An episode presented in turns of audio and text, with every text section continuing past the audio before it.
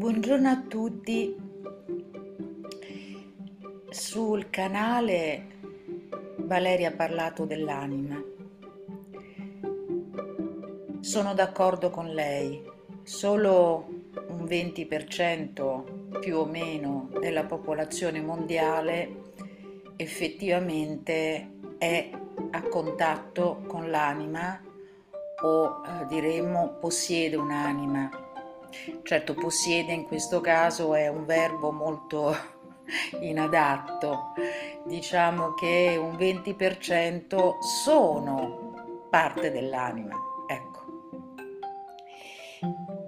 Come personalmente sono arrivata a questa conclusione, e non sono certo l'unica,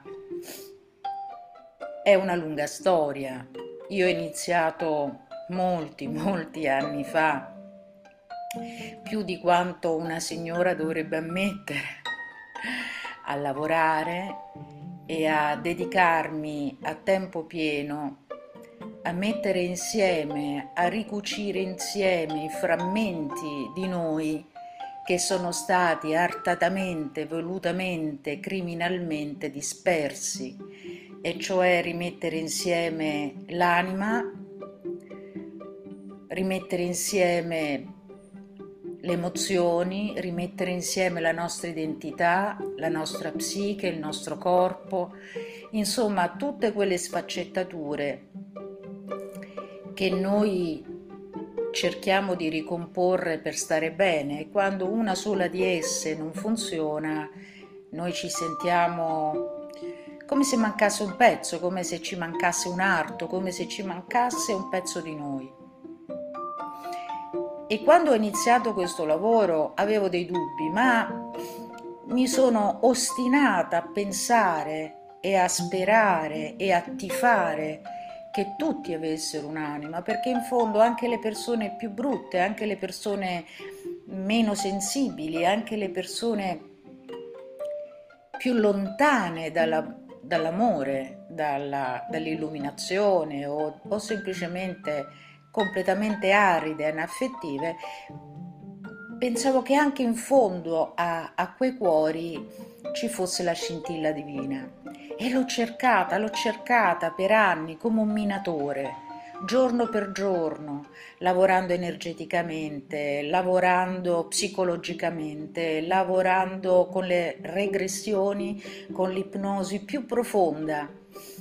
Purtroppo l'anima non ce l'hanno tutti. Tutti possono avere una memoria propria della famiglia o cellulare, ma non quella dell'anima. E alla fine, dopo tante salite, tante, vorrei dire delusioni, anche se non si può parlare di delusioni in questo caso, ho dovuto accettare che solo una parte è in contatto con l'anima. E allora anche lì ho sperato, ho detto vabbè, magari non sono in contatto con l'anima, però se li riconnetti, se li aiuti a riprendere contatto con la propria anima, a ritrovare se stessi, magari funziona. E in effetti qualcuno che era stato staccato dall'anima o si era staccato dall'anima c'era ma la maggior parte semplicemente non sa cosa sia.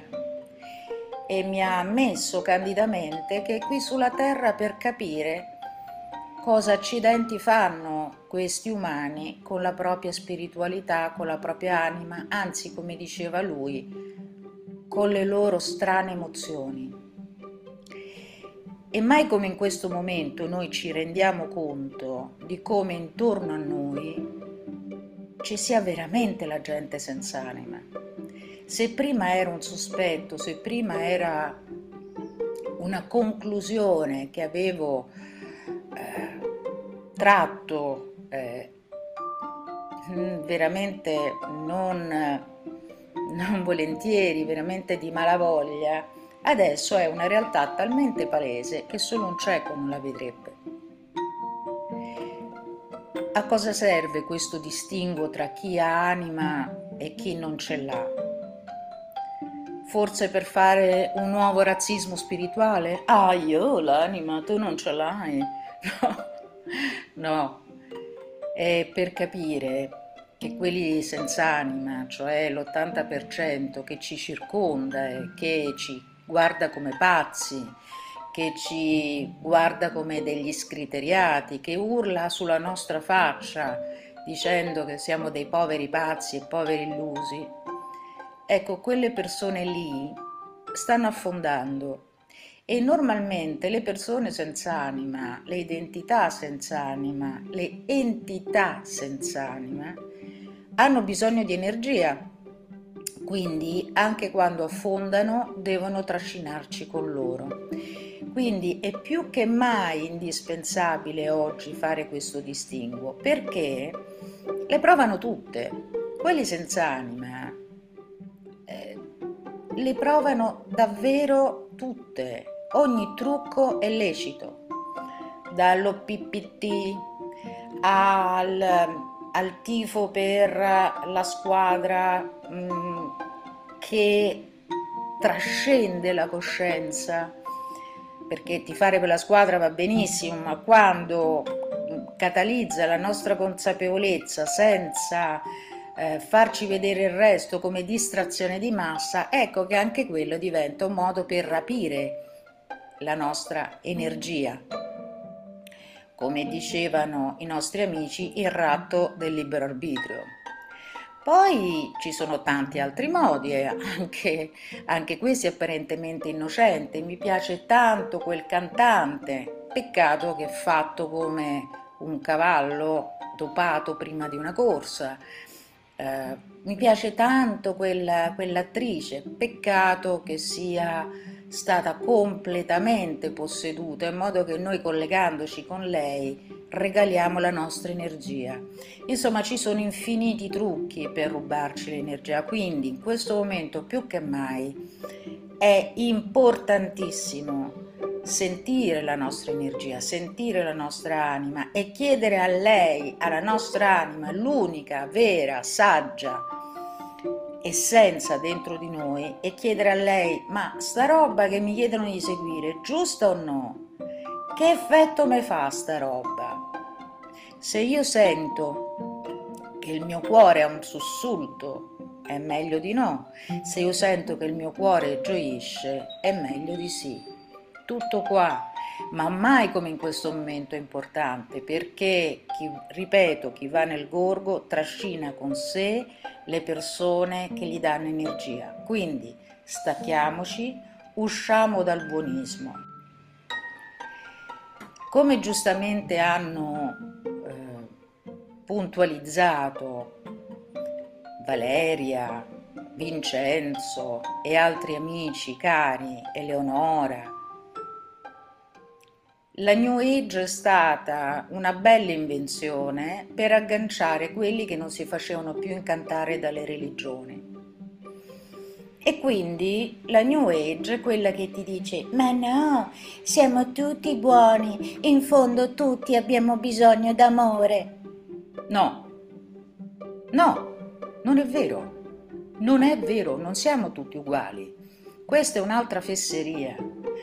Tutti abbiamo dignità, per carità, tutti andiamo rispettati, per carità, ma non siamo uguali, perché c'è chi nasce profondamente adeguato al modello vampiresco della nostra società, quindi usa tutto e tutti solo al fine di una propria gratificazione e c'è chi invece muore pur di dare qualcosa agli altri.